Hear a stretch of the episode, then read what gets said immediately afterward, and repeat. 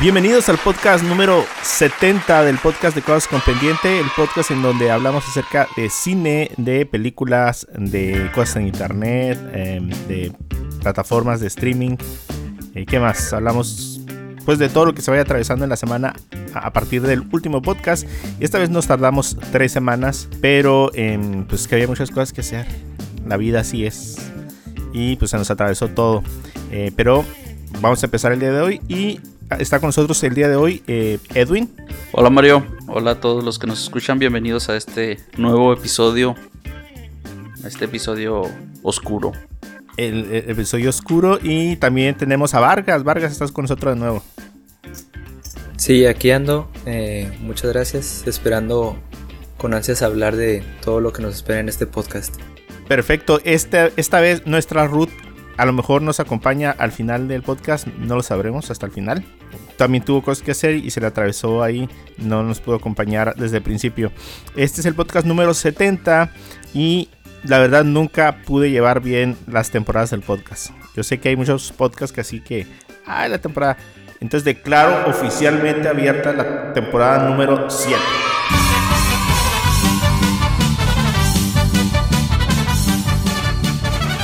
Así nada más porque se me antojó. Porque son 70 episodios, temporada 7. Sí, así es. De hecho, si ustedes miran las carátulas del podcast, ahí dice temporada 6. ¿O sí? Sexta temporada, decía, ajá, desde no sé qué episodio. Entonces dije, pues bueno, pues que cada 10 episodios sea una temporada.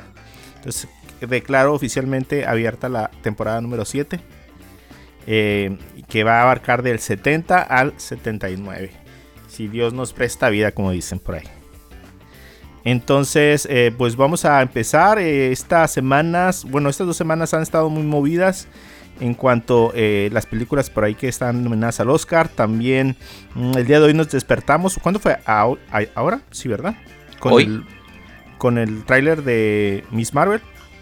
Así es. Sí, entonces yo estoy súper emocionado. A mí me gustó mucho. ¿Tuvieron la oportunidad de verlo? Yo no. Yo vi el póster que sacaron, pero el tráiler aún no me lo aviento. El tráiler está bien, bien juvenil, diría Edwin. Como en las películas de... ¿cómo se llama? El stand de los besos. Sí.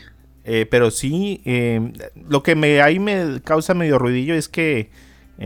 pues yo no conozco muy bien al personaje, pero estoy jugando el juego de Marvel de ¿cómo se llama? Avengers. ¿Sí se llama? Ajá. Y uno de los personajes principales que sale ahí es ella, y pues sale como en los cómics, igual pues como que como si fuera el Mr. Elástico. Sí. Pero, ajá, que se le hacen grandes los puños y las manos y todo, y como que a lo mejor eso se hubiera visto muy raro en la vida, bueno, en la vida real, en el mundo del MCU. En el live action. Ajá, y como que le trataron de disfrazar así como con luces y... pues hay unas como...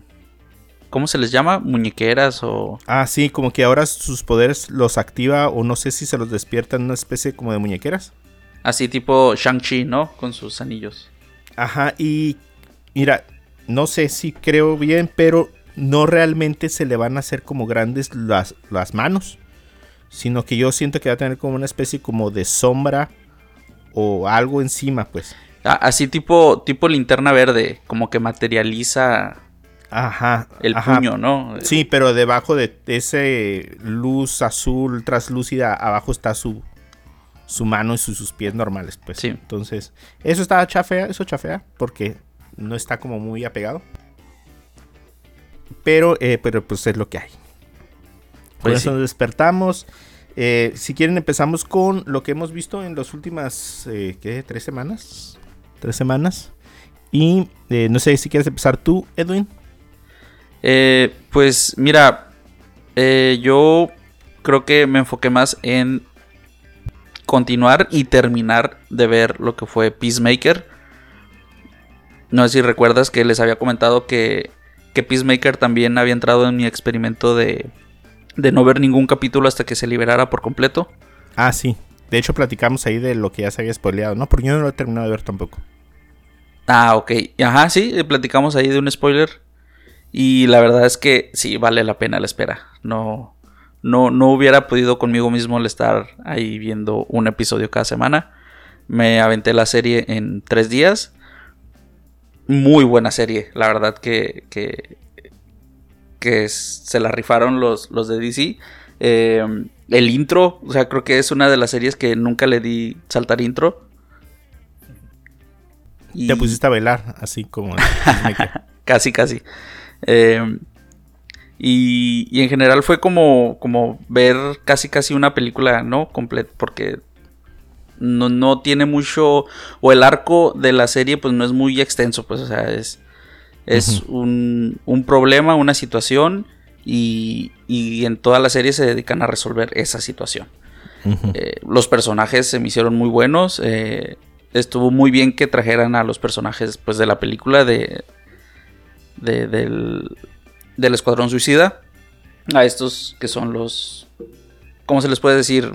No científicos, ¿no? Sino ajá. Como agentes auxiliares. Sí, son agentes. Uh-huh. Ajá. Se me hizo muy buena la química entre ellos. El final, muy bueno también. Y algo como que sentí que humanizaron a este personaje, ¿no? De Peacemaker, a lo que habíamos visto en la película del Escuadrón Suicida, porque como que terminó, o cuando terminó la película lo habíamos visto como un villano, ¿no? Sí, ajá. Y aquí ya sientes empatía por él y sabes por qué hizo lo que hizo en la película.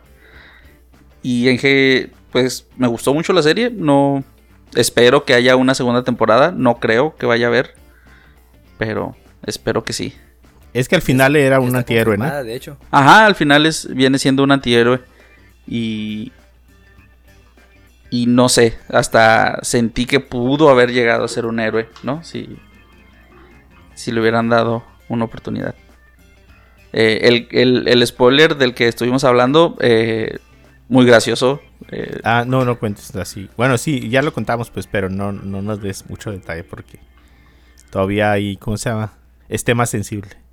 Sí, y de hecho, fíjate, yo pensé que una cosa es que te digan que hayan salido las notas y que te dijeron, los dobles de Batman y de Cyborg fueron eliminados de la escena y todo eso, pero...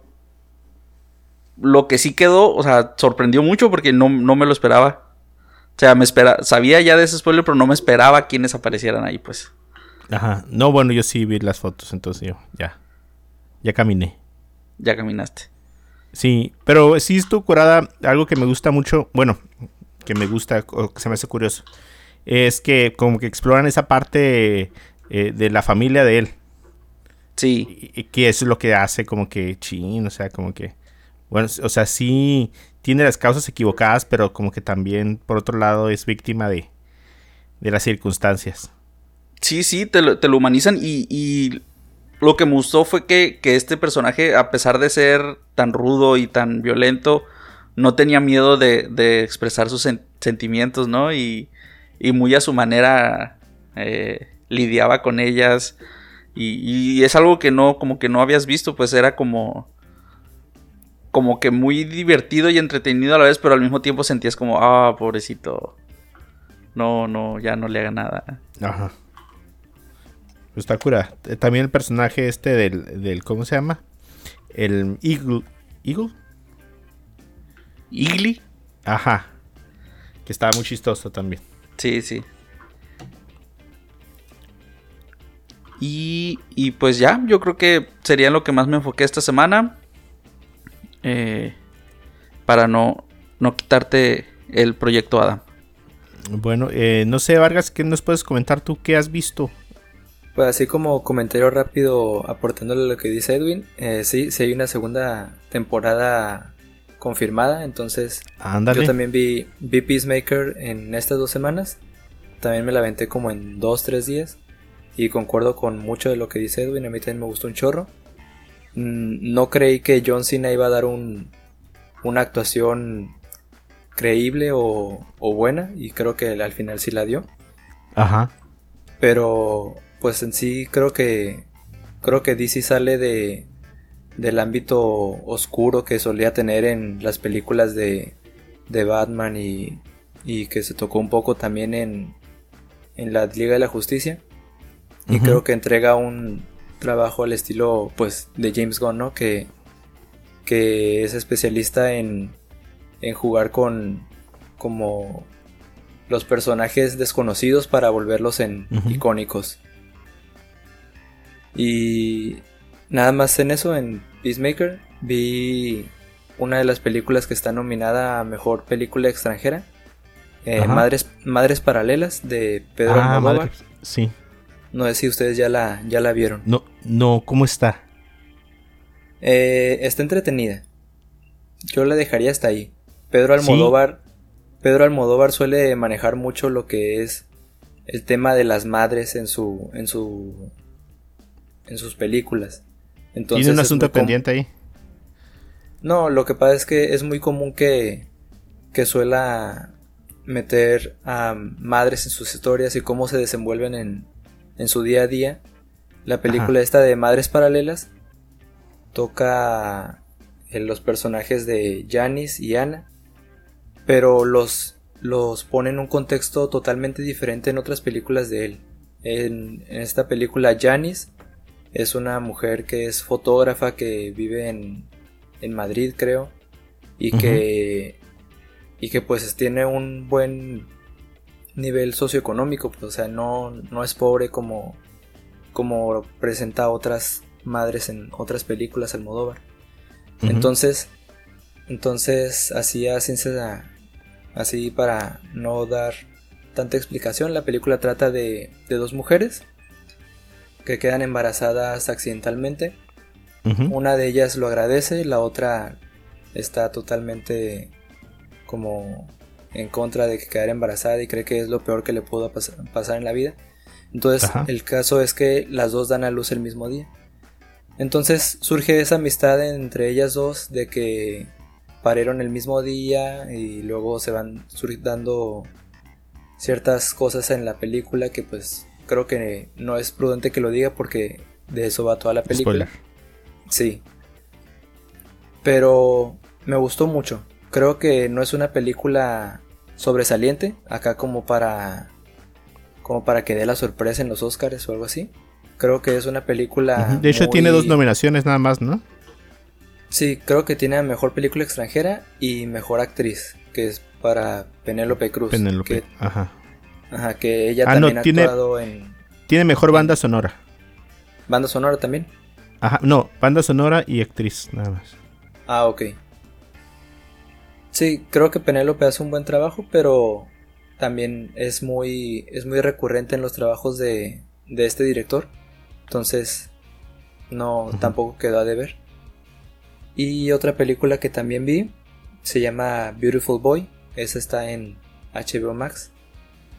Que uh-huh. trata la historia de un padre que trata de lidiar con la ¿cómo podría decirse? Con su hijo que es adicto a las drogas. Ajá. Entonces está protagonizada por Steve Carell y Timothy Chalamet. Entonces Steve Carell hace un papel de papá como preocupado por ayudar a su hijo, por ayudarlo a sacarlo de ese mundo, y cuando todo se dirige hacia que ya está recuperado y que ya está libre de excesos, pues vuelve a caer. Uh-huh. Entonces la película juega mucho con esos altibajos del personaje del hijo, y lo que me gustó de esta película es que que no es moralista, es decir que no quiere darle al espectador como que una enseñanza tipo La Rosa de Guadalupe. Simplemente narra las cosas tal y como pasaron, porque de hecho está basada en hechos reales. Uh-huh. Entonces se ve esta disputa del padre que quiere ayudar a su hijo, pero a la vez el hijo no quiere ser ayudado, pero a la vez también quiere ser ayudado. Entonces toda la película, que más o menos es de 2 horas, a mí en lo personal sí me mantuvo como chale, o sea, sí quisiera que el hijo siguiera adelante, pero a la vez él mismo nos ayuda. Entonces te tiene todas esas 2 horas como que en el asiento de más que enseñarte que las drogas son malas, como que la impotencia del padre de tratar de ayudar a su hijo y que este no se lo permite. Se oye súper dramática. Sí, está dramática. De hecho, yo suelo reconocer a Steve Carell como un actor de supercomedia. Entonces, así es. Cuando lo vi actuar en esta película y tener más de una discusión acá grande con su hijo, o sea, es como ver a otro actor, pues. Entonces, órale. Entonces, de hecho no tiene mucho que salió esta película, creo que es del 2018. Entonces, si vemos a un Steve Carell ya pues bastante maduro, ¿no? Que a lo mejor quiere darse un cambio de tono en sus películas. Creo que es una muy buena película esa. No, se ve súper bien, la verdad. Digo, no sé, ¿sí hay lágrima ahí? Depende. Obviamente yo pues no tengo una relación como tener a alguien que dependa de mí, no como un padre con un hijo. Pero sí te puedes poner en los zapatos del padre y ponerte a pensar que pues tú harías cualquier cosa por tu hijo, pero que a la vez no, como que no recapacita eso, pues, o no tiene en mente eso, pues. Entonces es como ver esa dualidad de querer que el hijo aprenda por las malas, pero a la vez que el padre también tenga como que esa, ¿cómo podría decirse? Como esa satisfacción o esa, pues sí, esa satisfacción de haber ayudado a su hijo, que no se ve hasta el final de la película, pues. Entonces, repito, todas las 2 horas es de puro grito, puro ver cómo el hijo va empeorando y va empeorando, y luego que se recupera, luego que recae, y que se la pasa viviendo en la calle. Entonces, sí es una película bastante fuerte, y que al menos a mí me sacó de pues en esa tangente, pues de tener a Steve Carell en catalogado como actor de comedia. Fíjate, ya acaba de estrenar su serie del espacio, ¿no? En Netflix. Sí, su segunda temporada de Fuerza Espacial. Y mira, lo puedes ver con otra faceta en esta película. ¡Qué bien! Se oye muy bien la película. No es nueva, ¿verdad? 2018. ¿2018? Sí, ya tiene bastante. Sí, pues yo suelo ver películas así como 2010, 2008, entonces... Cuando vi 2018, lo primero que pensé fue, es nueva. O sea, sin querer queriendo que estamos en el 2022. No sé ustedes, pero yo tengo así Híjole, no me puedo ir mucho a películas muy viejas. Ya ahorita no. A menos de que sea, a lo mejor, alguna película clásica que se me haya pasado. Pero... Sí, yo creo que como que entre el 2005 y 2015 tal vez, como que hay un lapsus, ¿no? De que son películas que no son tan viejas para considerarse clásicos, pero pues ya no se consideran nuevas, que como que quedan ahí en el limbo, ¿no? Y no las vuelves a ver. Sí. No, pues está buena esa recomendación, ¿eh? Ahí para, ya saben, ustedes y los que nos escuchan, Beautiful Boy está en HBO Max. Perfecto. ¿Algo más que quieras agregar, Barrios? No, son las únicas 2 películas, además de la serie Peacemaker que vi junto con Edwin. Perfecto. Yo he visto mucho serie ahorita, creo que no es de interés de nadie las series que he visto. Estuve viendo Gusto Culposo, vi El amor es ciego en Netflix, la segunda temporada. Entonces, es un reality curiosón, para perder el tiempo un rato. Y pues en eso estuve lo poquito tiempo que he tenido. Como no le tienes que dedicar, la verdad, mucha neurona, pero sí me quise poner al día con las películas nominadas al Oscar. Me faltan la de Belfast, la de Drive My Car, que es la japonesa, la de Nightmare Alley, que es de Guillermo del Toro, y me faltaba West Side Story, que es la de Amor sin Barreras. Sí. Entonces, es bien conocido por todos los que nos escuchan que las películas musicales no son muy fuerte. Para eso Ruth es la experta. Pero dije, no. De hecho, mi propósito es verlas todas. Entonces me quedan 2 semanas para ver las 3 películas que me faltan. Y casualmente la pusieron hace como unas 3 semanas, creo que la pusieron en Cinépolis. La volvieron a traer. Pero la pusieron esta vez en Disney Plus. Y bueno, pues ya en su máximo esplendor, sin piratearlas y todo. No sé si te comenté, Edwin, o a alguien le comenté, que creo que ya encontré cómo es que me puedo concentrar en una película musical. Es oírla con audífonos. Sí. Ajá. Entonces eso como que me mete en la película, o sea, me atrapa más y no me distraigo. Porque yo con las canciones es muy fácil que me distraiga. Ajá. Tú eres músico, entonces si le estás prestando atención a la música, pues ya... Sí, cuando ya oigo la música en los audífonos ya me jala un chorro. Si lo estoy viendo mientras a lo mejor estoy en el sillón, la tele no tiene un buen sonido, hay ruidos alrededor, agarro el celular, pues no, me pierden, ¿no? Yo cuando vi que iba a salir esta película, la verdad, lo primero que me llamó la atención fue que era de Steven Spielberg. Y la apunté, me acuerdo que estaba en el cine, vi el corto, no entendí en ese momento que era una película musical. Entonces la anoté en mi aplicación de películas por ver. Y ya cuando me enteré que era un musical, dije, ay, qué raro, dije, Steven Spielberg haciendo una película musical. Luego me enteré que esta película realmente es un remake de una película que salió en 1961. Y investigándole un poquito más, encontré que esta película fue nominada a 11 Óscares y ganó 10, incluyendo Mejor Película. Entonces, pues el reto está bien, o sea, no solamente como rehacer la película, sino como... tratar de actualizarla y ponerle, no sé, los recursos que ahora hay para hacer películas musicales.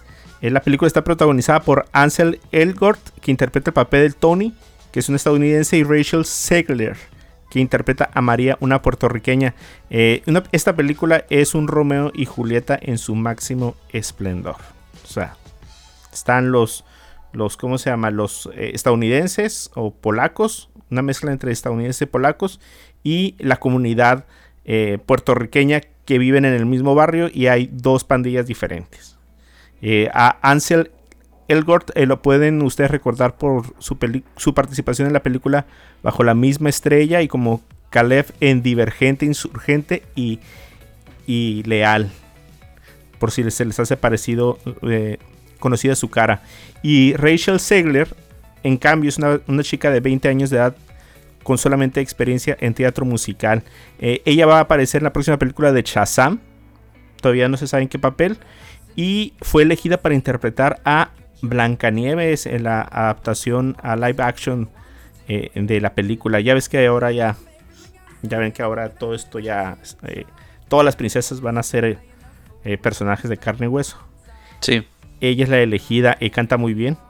Por ahí se viralizó un video donde canta la de Shallow. O no me acuerdo si es Shallow o sí, creo que es Shallow.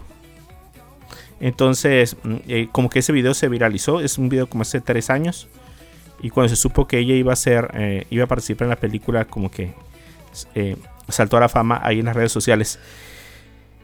Una banda se llama Los Jets y otra banda se llama Los Sharks. En un verano de 1957 pelean por el barrio. La película difiere en la original básicamente en todo lo que está ahorita de moda. O sea, hay algunas cositas de diversidad sexual. Es más cultural que la primera. Creo incluso que Steven Spielberg estuvo remarcando mucho que se hablara en español, porque la película original igual son puertorriqueños y el español no estaba tan presente. Algo que me atrapó también, la parte de que la película se ve bien, o sea, es agradable, es que hay mucho español. Entonces, a veces siento que cuando van a hablar en español en una película o algo, tú cuando te enojas o tienes una emoción fuerte, no la expresas en el lenguaje de la película, pues. O sea, si eres hispano, correcto sería, bueno, en un papel es que explotes en español. Y hay muy curioso porque hay un personaje que insistentemente le está recordando a los puertorriqueños que hablan español. Porque cambian al idioma y se quedan como clavados hablando en español. Y en una entrevista vi que Steven Spielberg pidió que no se subtitulara el español en la película. Entonces cuando los americanos la veían en inglés, no había subtítulos en español para traducir lo que decían. Y hay un buen porcentaje de diálogo en español. No diría a nivel película, pero sí en esas personas que son de habla hispana. Creo que hay por ejemplo, creo que Rachel es de descendencia colombiana. Digo, es americana, pero de descendencia colombiana. Tampoco es puertorriqueña. Pero está muy suave la película. Creo que aquí en mis notas lo apunté. Sí, la película realmente no fue un éxito en taquilla. O sea, el costo de la película ronda alrededor de los $100 millones, pero solamente se ha recabado al momento 70 millones.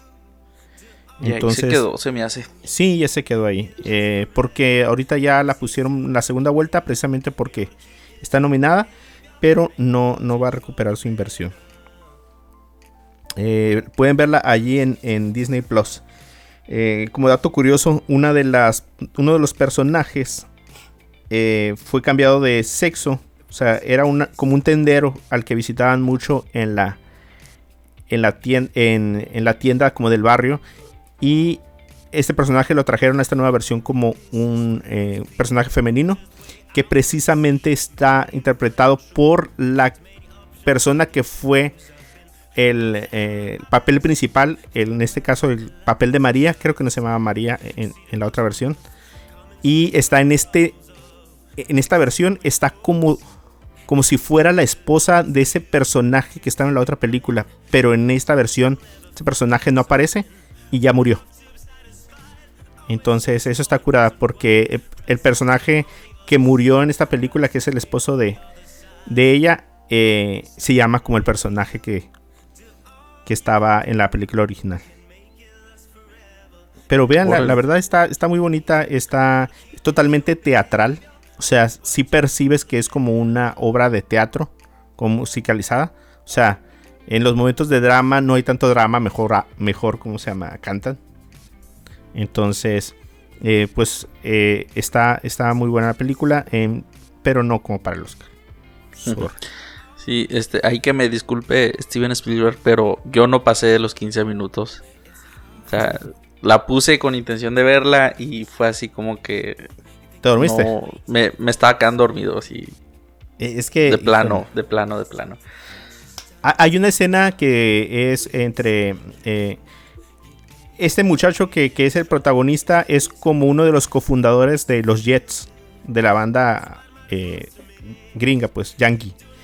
Y él viene de pasar un año en la cárcel. Entonces cuando regresa, él no quiere meterse en problemas, pero al mismo tiempo su amigo que fundó con él la banda lo quiere traer a la banda de nuevo, y él se quiere mantener alejado. Y aparte él se enamora ahora sí que de la hermana del jefe de la otra banda. Entonces hay una escena que es como de pelea y no es de pelea, pues. O sea, bailan, o sea, es literalmente como 5 minutos bailando, tratándose de quitar como una pistola, y brincan y danzan y ¿se acuerdan de la escena de Shang-Chi? Donde pelean. Bueno, sí pelean, ahí sí pelean, pero que se conocen y están así como haciendo como ese tipo como que te alcanzo, pero no, te doy la vuelta y así. Ajá. Algo así, pues, o sea, no es una pelea, es como una danza. Y ni siquiera está cantada, entonces... Una pelea de baile. Sí, una pelea de baile. Entonces, sí, pues ese es realmente donde podría chocar gente, pues que le aburra, pues. Pero está bien la película. La otra película que vi fue una que se estrenó recientemente, no sé, hace unos 3 días. Sí. Para cuando estamos grabando, sí, el fin de semana pasado, el viernes. Uh-huh. Se llama The Adam Project por Netflix. Es una película de ciencia ficción. Está protagonizada por ni más ni menos que Ryan Reynolds, Jennifer Garner y Zoe Saldaña y Mark Ruffalo. Entonces, Tú dijiste, Edwin, algo así como que era nueva Volver al Futuro. Como que la veían como que la nueva Volver al Futuro. No. Pero pues no. O sea, no sé si sepas por ahí, Vargas, pero soy súper fan de las películas de viajes en el tiempo. Uh-huh. Entonces, no sabía, pero ahora lo sé. Pero, o sea, cuando vi que eran viajes en el tiempo, dije, no, pues estoy apuntado, ¿no? Me quedé como con... ¿cómo se llama esta película donde sale Octavia Spencer y nuestra querida Melissa McCarthy? Una de superheroínas, ¿no? Algo así. Sí, ajá. Sí. Ay, no me acuerdo cómo se llama. O sea que estuvo muy mala la película. La película está entretenida. Está mala. Pues a lo mejor sí está mala. Pero está familiar. Punto a favor, está familiar. Sí, es película para que veas el domingo en la tarde con tu familia. Ajá. Y sepas que estás seguro, pues, que no, que la pueden ver de principio a fin. El viaje en el tiempo es inconsistente. O sea, olvídate de paradojas temporales, de cosas o reglas raras. No, para nada. O sea, no te preocupas de nada. Primero que te conozcas a ti mismo, pues ya. O sea, eso ya debería ser como ¿cómo se llama? Cuando Jennifer se conoce a Jennifer. Sí. Ajá. Pero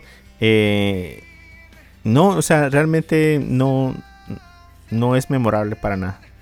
Está entretenida, sí.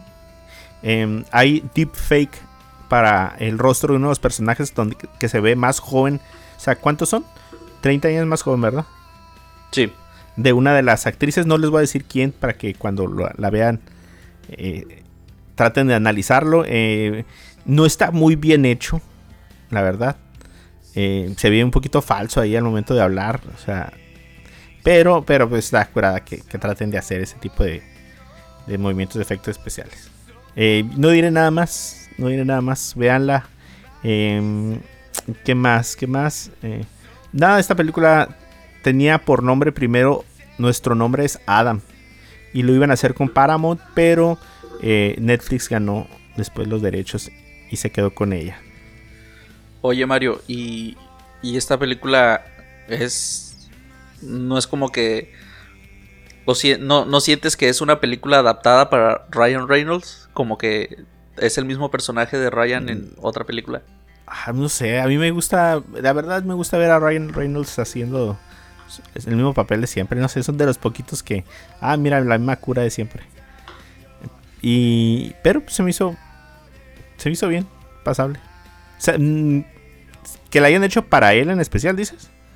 No, sino que no sé si recuerdas la anterior, igual de Ryan Reynolds, que salió en Netflix, donde salía con La Roca y Gal Gadot. Sí. O sea, es como, siento que es como el mismo personaje, o sea, de sarcástico, gracioso. Ajá. Ahí como... Deadpool. Ajá, Deadpool sin Deadpool versión familiar. O Free Guy. Ándale. O sea, como que es la misma, es el mismo personaje, pero diferente historia, ¿no?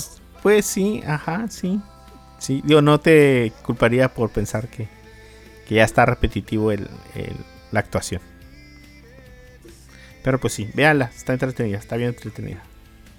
No le pierden nada, o sea, a lo mejor a ustedes sí les gusta y dicen está padre, está familiar, o pueden ser diciendo, sabes que está bien fea, está bien, ¿cómo se llama? O sea, sin chiste, pues sí, también, les daría la razón. Sí, y no ocupas coco, pues, para entenderle, porque claro, no es Dark, o sea, sí, es todo claro, lo contrario a Dark. Ajá, sí, o sea, Dark nos dejó sin la mitad de las neuronas cuando se acabó la serie, o sea, y las neuronas no se regeneran, amigos, entonces... Nomás pónganse a pensar. Si no quieren... ¿Cuál película dijimos la otra vez también que no podías perder ni una neurona? ¿En el podcast pasado? Sí, no acuerdo, pero igual esta película no pueden perder ni una neurona. Sus neuronas van a estar a salvo. O sea, por eso vi la de Amor es Ciego. Quería conservar las neuronas para algo más complicado como las películas del Oscar. Sí. Bueno, ¿qué les parece si hablamos? Nos queremos extender mucho, pero esta semana se estrenó la película. Bueno, esta semana no. Realmente queríamos hacerlo para cuando se estrenara. Bueno, la semana pasada en el otro podcast y hablar precisamente del estreno de la semana. Pero créannos que después de este estreno no hay nada más en varias semanas. Yo creo que vamos a estar hablando más de series o de los Oscars, que ya se van a estar cercas, que de algún otro estreno en cine. Y bueno, y se estrenó nada más ni nada menos que The Batman. Así es, esta película que tanto ansiábamos, pero al mismo tiempo nos como que había algo ahí que nos decía que podía ser una mala película. Así, red flag. Sí, avisamos desde ahorita, ya van que Mario, 3 semanas de que se estrenó. No, 1 semana 2. Y media, ¿no? ¿Cuánto, Vargas? ¿Cuánto va? Yo creo que sí van para las 3 semanas, ¿eh? No, se estrenó. ¿No se estrenó el 2? Sí, ¿no? Se estrenó el 3.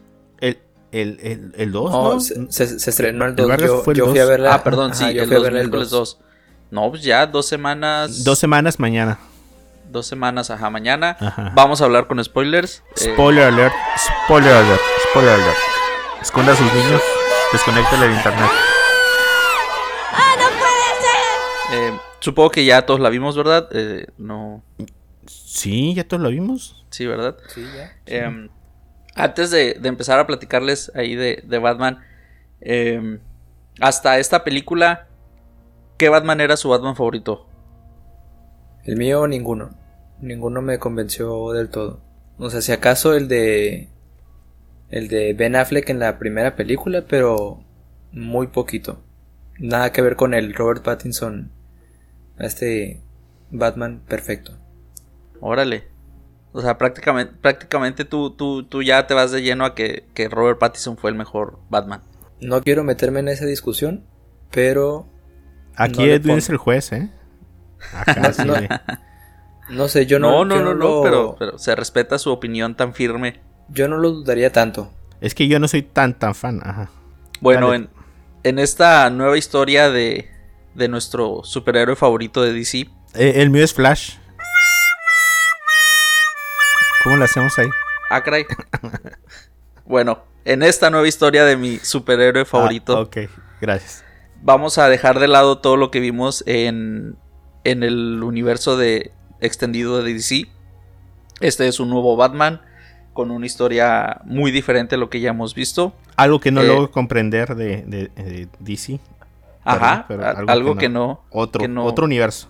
Sí, tal vez para nosotros no es como lo más lógico, ¿no? Porque uno diría, pues vete a lo que más paga o a lo que más le llama la atención a la gente, al público en general. Pero siento que DC se acerca más al fandom, ¿no? Como que trata de darte lo que el fandom en realidad está esperando y no lo que la gente que solo va al cine de manera comercial espera, que es lo que siento yo que sucede con Marvel, ¿no?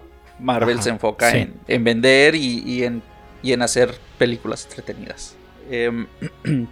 Esta película se enfoca más en un drama policial sobre crimen organizado y asesinos en serie.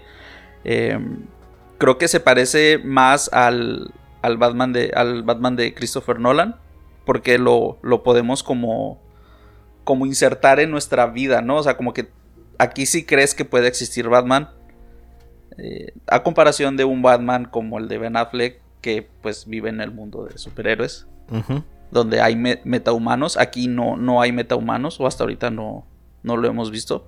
Entonces, como que yo al menos eso sentí, que es un Batman que sí puede existir en la vida, uh-huh, y es algo que a lo mejor pues a mucha gente no le pareció, o gente que no le interesaba mucho esta película. Esta película se nota que está muy influenciada por estas películas neo-noir, como Seven, uh-huh, y creo también El asesino del Zodiaco. O esta película viejita de los 50, creo que se llamaba LA Confidential, algo así, uh-huh, que en el que la trama pues es habla sobre crimen, sobre asesinos en serie, sobre sobre una persecución policial o un detective buscando las respuestas, ¿no? Uh-huh. Yo creo que, bueno, algo muy bueno de esta película, vámonos con el inicio, fue que no volvimos a ver el origen de este superhéroe. Uh-huh. Esta película inicia con Batman en su segundo año. Y yo creo que es algo que a Matt Reeves le funcionó porque no... O sea, ya todos conocemos la historia trágica de Batman, sabemos por qué es Batman, sabemos qué lo orilló a convertirse en Batman. Entonces, ya fue un buen acierto el que se brincaran esta parte de Batman. No sé si recuerdan las películas de La Purga, pero no les dio como un aire así al estilo de La Purga. Como que muy dark. Ajá, como que muy oscura, como que... Muchos maleantes en el... Ajá. En la calle haciendo destrozos y así, ¿no? Sí, o sea, sí, como sí. Que Ciudad Gótica ya no tenía como la violencia al máximo, ¿no? Sí, esta es una Ciudad Gótica mucho más corrupta y decadente de lo que ya habíamos visto antes en el cine. Son noches llenas de crimen, de violencia, que se asemejan a las noches de La Purga. No sé, como dato curioso, no sé si recuerdan este personaje que es como un muchacho afroamericano que tiene la mitad de la cara pintada. Uh-huh. Que es al inicio de la película cuando vemos por primera vez a Batman. Sí, que dice que es venganza. Ajá, donde dice su frase de que él es la venganza.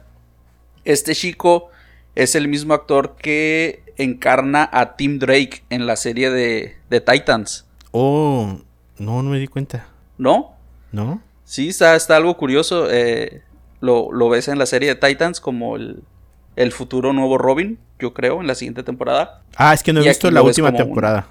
Ajá, y aquí lo ves pues como un chico que con intenciones de convertirse en maleante. Ok, ya lo vi, sí. Y pues con esta escena de que nos muestran una gótica oscura llena de crimen, pues la película nos muestra como un asesino que empieza a matar figuras importantes de la política de la ciudad, a los que acusa de ser corruptos. El villano principal de esta película es El Acertijo, donde cada una de las escenas de crimen, pues él va dejando sus acertijos, valga la redundancia, y pues en las que Batman debe resolver, ¿no? Para comprender sus planes. Uh-huh. Es un acertijo muy diferente a lo que habíamos visto en cómics o en la película donde aparece Jim Carrey. No sé si la recuerdan. Claro. Sí. Está claramente inspirado en El Asesino del Zodiaco. También tiene ahí unos aires como el villano de Saw, de estas películas del juego de miedo. Uh-huh. Y también, pues, cuando lo vemos cuando no lo vemos asesinando, sino que lo vemos ya en los videos que él deja o así, pues te recuerda mucho a estos como jóvenes radicales, ¿no? Que tratan de crear algún movimiento por internet. Y pues, no sé si ustedes lo sintieron, pero este nuevo acertijo bien pudiera tener otro nombre, o bien pudiera no ser El Acertijo, pero sería un excelente villano para Batman. Es como dos lados de la misma moneda, ¿no? Porque nos explican el origen muy similar al de Batman.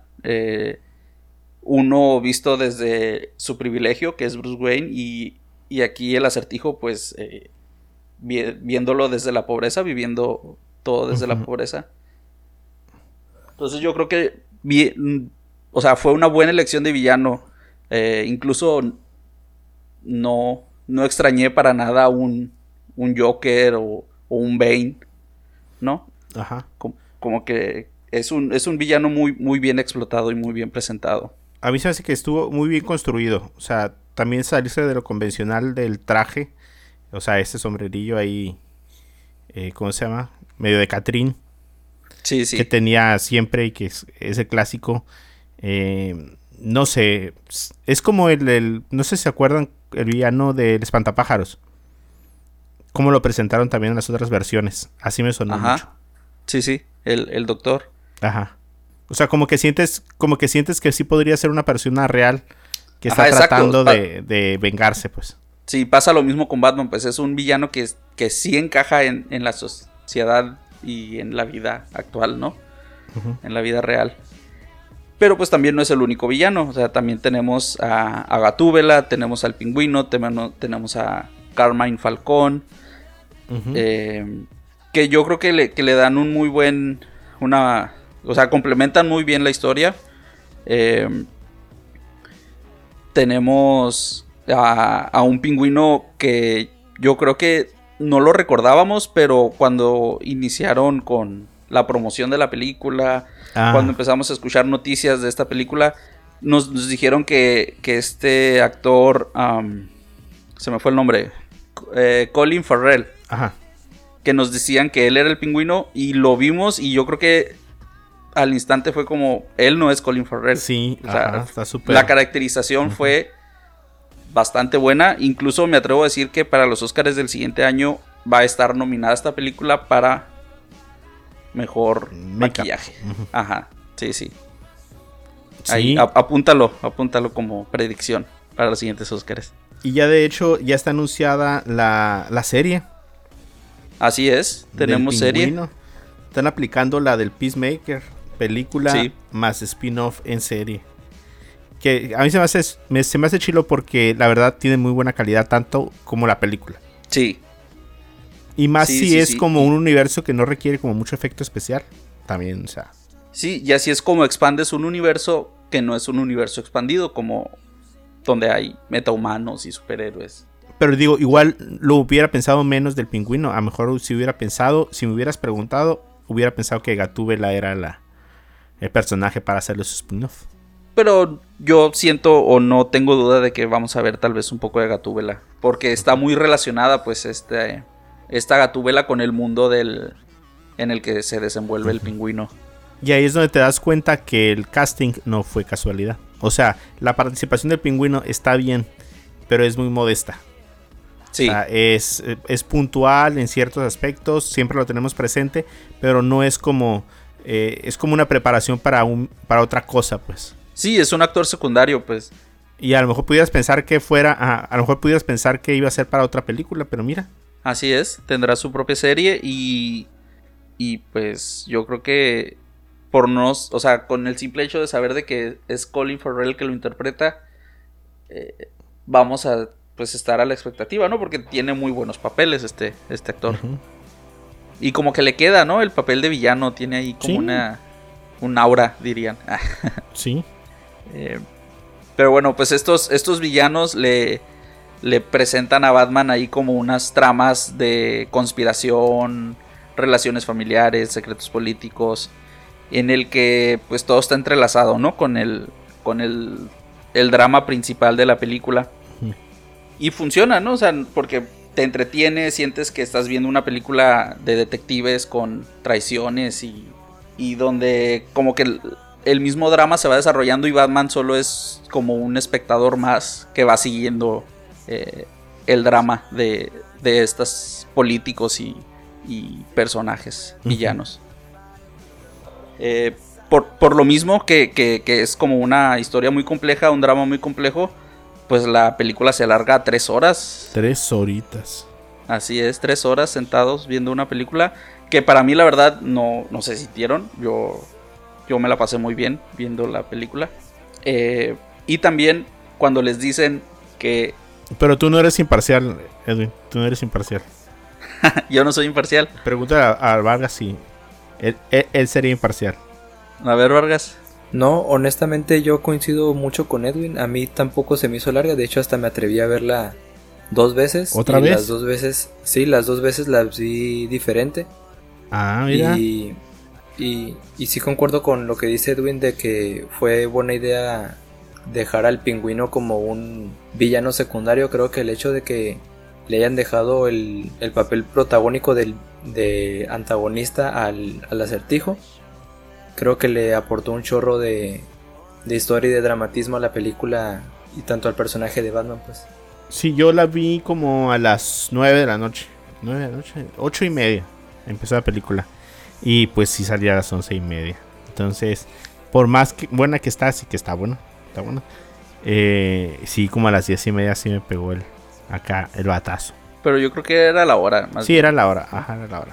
Sorprendentemente, bueno, no sé si a ustedes les pasó lo mismo, pero ¿no sintieron que en la película las escenas de acción tal vez estuvieron como un poquito como, o sea, como que estaban ahí las escenas de acción como para decir, esta sigue siendo una película de superhéroes? Ajá. Ah, ok. Ajá, no sé si recuerdan la persecución del pingüino, o sea, una super persecución, una escena muy buena, pero pues que está ahí como para meterte un poco de acción, como para levantarte el ánimo de seguir viendo la película. Ajá, para despertarte un poquito. Ajá, para despertarte, y no tiene como así algún tipo de propósito en la trama. O sea, simplemente es una persecución muy bien hecha, donde te enseñan el nuevo Batimóvil. Y donde lo único que yo sentí fue que, o lo único que me dejó esa escena fue que el pingüino entendió o pudo darse cuenta de lo varas que es Batman, ¿no? Uh-huh. Porque esa escena donde se voltea el carro del pingüino y ve a Batman de cabeza caminar hacia él. Ajá. O sea, sí sientes tú como el chin, ya, uh-huh, ya lo cargó. Sí. ¿Qué te pareció el Batimóvil? Me gustó, fíjate. O sea, me gustó porque sigo con lo mismo, encaja en lo que pudiera ser la vida real. O sea, tú no vas a ver en la ciudad un tanque, ¿no? Como fue en las películas, ajá, de Christopher Nolan o en la de Ben Affleck. Así de cómpramelo. Ajá, cómpramelo. Sí, o sea, sí, bien te das cuenta que puedes, o sea, estos autos que le llaman muscle car, ajá, modificado ahí con un motor de turbina. Y que funciona, para mí funcionó muy bien, o sea, va de acuerdo a este nuevo Batman. Sí, se me hizo curada. O sea, lo habíamos visto ya, fíjate que ves 2-3 escenas antes de que salga el carro, lo ves tapado. Sí. Ajá, y dices, y algo también, que no sé si lo notaron, que en las escenas anteriores donde te lo mostraban desarmado. Sí, o sea, había un motor bien grande. Ajá, gigante. Veías el motor desarmado, veías el cigüeñal, veías ahí las cabezas de los motores, o sea, ese Alfred sigue siendo el mecánico de armarle todo ahí a Batman.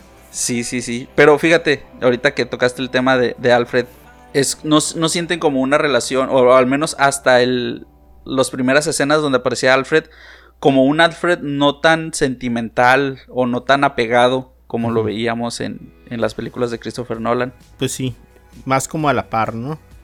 Porque no, tampoco era como el sirviente así como leal, pues.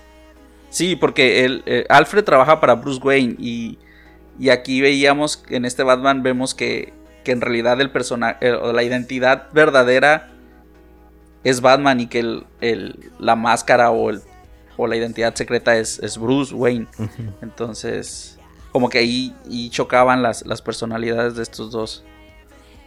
Pero pues que no es hasta ya más adelantada la película donde a Alfred le sucede algo y es donde ya se ve expuesta, o se ve expuesto el sentimiento de Bruce hacia, uh-huh, hacia Alfred.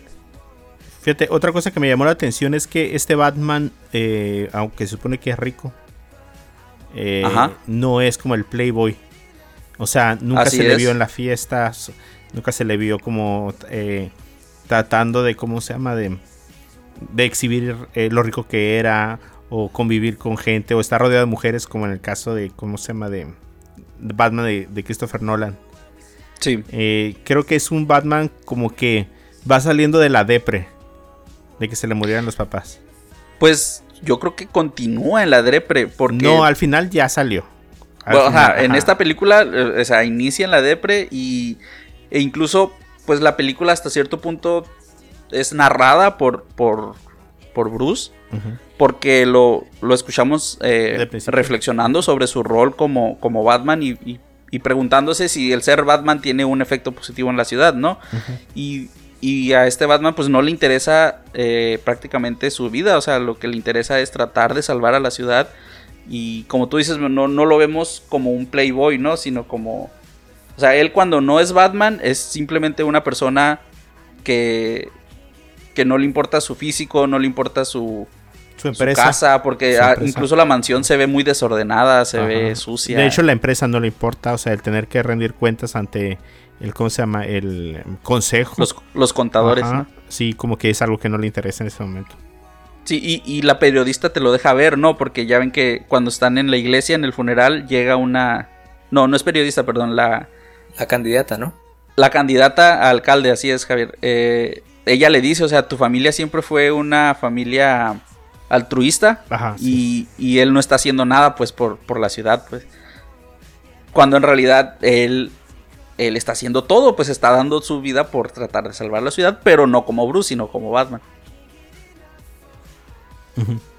Y esta película, no sé si lo sintieron, pero pues critica o mete en esta, tal vez un poco esta agenda política en el que los blancos y los ricos siempre habían sido privilegiados.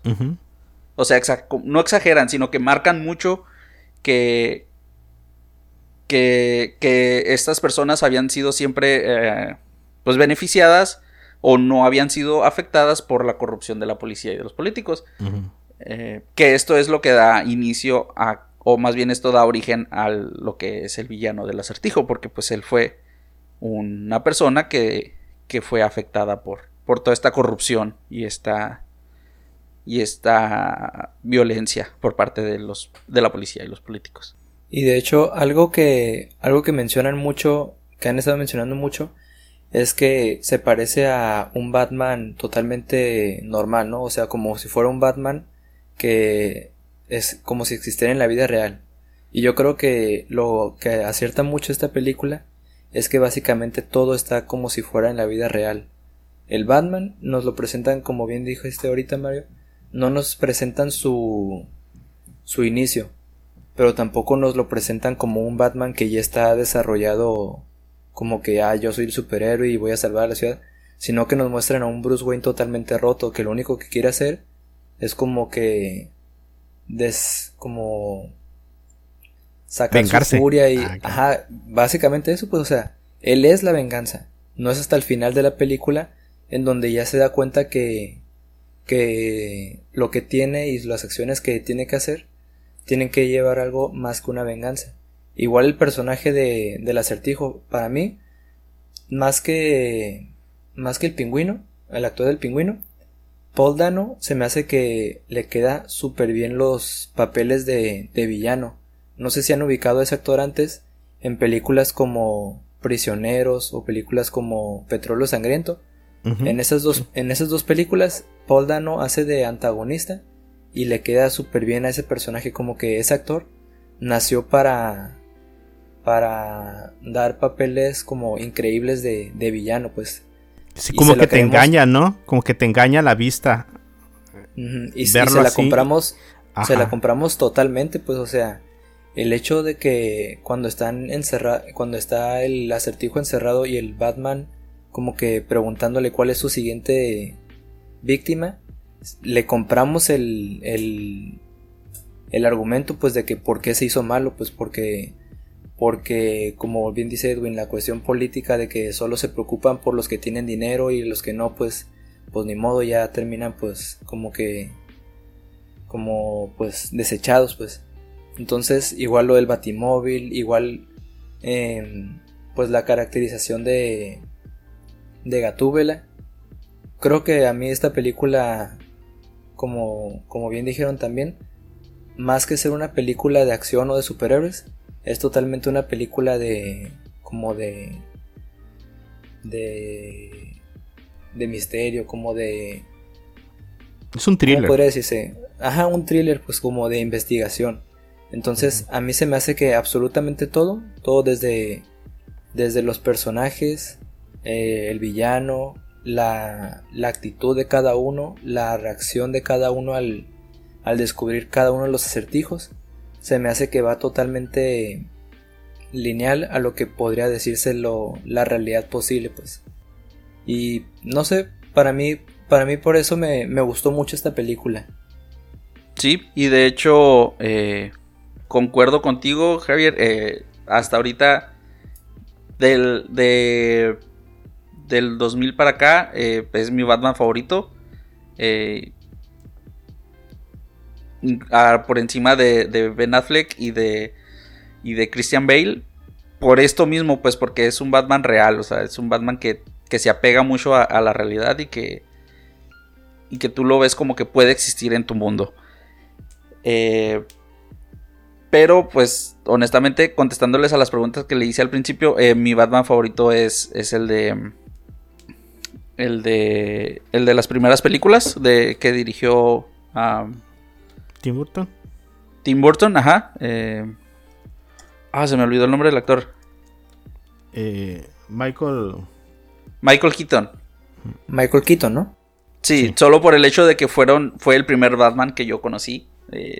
¿No viste la entrevista? Ay, no me acuerdo quién se la hizo. Y la están entrevistando así por videollamada. Y le preguntan, no. ¿Quién es el mejor Batman? Yo, dice. Yo. Pues sí, o sea, yo creo que, no sé, tal vez la película, si tú la ves ahorita, pues no te da risa, ¿no? O sea, pero pues fue el primer Batman, ¿no? Que se adaptó, y fueron dos películas en las que lo hizo muy bien. Por nostalgia es mi Batman favorito, pero por realidad, pues yo creo que este sería mi Batman favorito. Luego se te va a hacer verlo otra vez en The Flash. Ajá, exactamente, o sea, vamos a ver de nuevo a Michael Keaton en The Flash, vamos a ver de nuevo a Ben Affleck en The Flash. Uh-huh. Su última vez, para que ya... Su última vez, sí. Que no fue un mal Batman, sino que... No, a mí me gustó. Sí, o sea, sino que si le hubieran dado su propia película, yo sé que lo hubiera hecho muy bien. Pero hubiera sido un Batman dentro de este universo extendido, donde hay metahumanos, donde hay villanos, hay superhéroes. Más fantasioso. Entonces, ajá, fantasioso. Y de hecho esta película, la película esta que acabamos de ver, nació por un proyecto en el que Ben Affleck sería el director, el productor y el actor principal de Batman. Uh-huh. Pero Ben Affleck poco a poco fue retirándose de la dirección, luego se retiró del guión, luego se retiró del protagonismo, entonces pues fue algo nuevo y que funcionó, la verdad, sí. Sí, he hablado con varios amigos fans de Batman. Ah, dije, he hablado con Ben Affleck, dije, ¿por qué soy? No, he hablado con varios amigos que son fans de Batman y concordamos pues en que este es el mejor Batman de la actualidad. La culpa la tuvo Jennifer López. ¿Mande? La culpa la tuvo Jennifer López, nos lo distrajo de... Sí, realmente importante. Sí, y no podemos negarlo, hubo muchas críticas... por la elección de Robert Pattinson como Batman. Claro. Porque pues todos lo asociábamos con estas películas de Crepúsculo y su personaje de Edward. Ajá. Entonces, pues yo creo que sí fue bastante injusto de todo el hate que en su momento, me incluyo, generamos hacia Robert Pattinson por querer personificar a este nuevo Batman. Pero pues es un gran actor, o sea, tiene muy buenas películas como en las que... No, está donde sale con William Dafoe, ¿cómo se llama? El Faro. Ajá, sí, claro. Sí. ¿La de Netflix esta, cómo se llama? ¿De Netflix? Sí. ¿El Diablo a todas horas también sale ahí? Sí, El Diablo a todas horas. Ajá, sí. O sea, sí.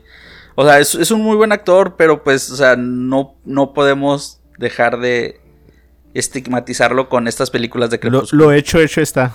Es como Kristen Stewart, que ahora hizo a Diana. Ok, sí. Hizo una buena película, pero no puedes evitar pensar que en todas las películas tiene la misma cara. Y en esta no. Sí. Que esperemos que a partir de ahora que si se va a relacionar a Robert Pattinson con una de sus actuaciones, que mínimo se les pase a la cabeza a alguien de Batman que creo que dio una actuación pues más que sobresaliente. Como le dice Edwin, ¿cómo le dices? Pattinson. Oye, que la película va a estar en... 19 de abril en HBO Max. Ya casi. Sí, 45 días después del release en cines. Híjole, ¿un mes? Un mes, sí. Falta un mes. Para que la puedas ver así en 4K, así, sonido envolvente. Sí, por si te perdiste algún detalle, ¿no? Que no viste porque... Como yo. El proyector del cine no estaba muy bueno y prácticamente casi toda la película se desarrolla de noche. De hecho hay un meme así de cómo va bajando la luz en cada película de Batman. ¿No la han visto? Así desde la primera película hasta la última. Ya en la última, así 2025 decía. Y ya está oscura la pantalla.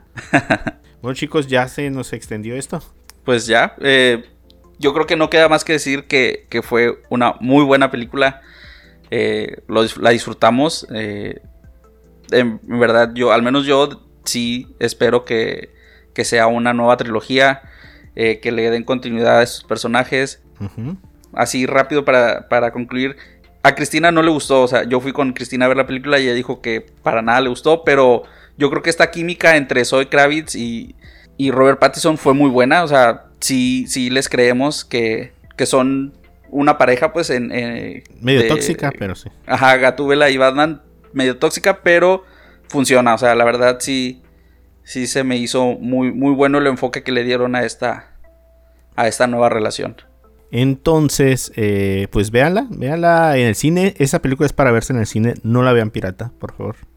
Si no la quieren ver pirata, entonces véanla cuando ya salga en HBO Max, que sí va a valer mucho la pena, y más si tienen algún equipo de sonido así que les envuelva y tengan una pantalla así que le puedan apagar la luz y verla así en su máximo esplendor.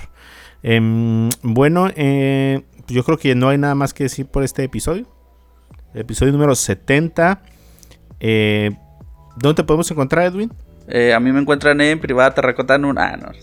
Así, no, me encuentran en Instagram como Edwin-Dicochea. ¿A ti, Vargas? También en Instagram como J-Vargas. Muy bien.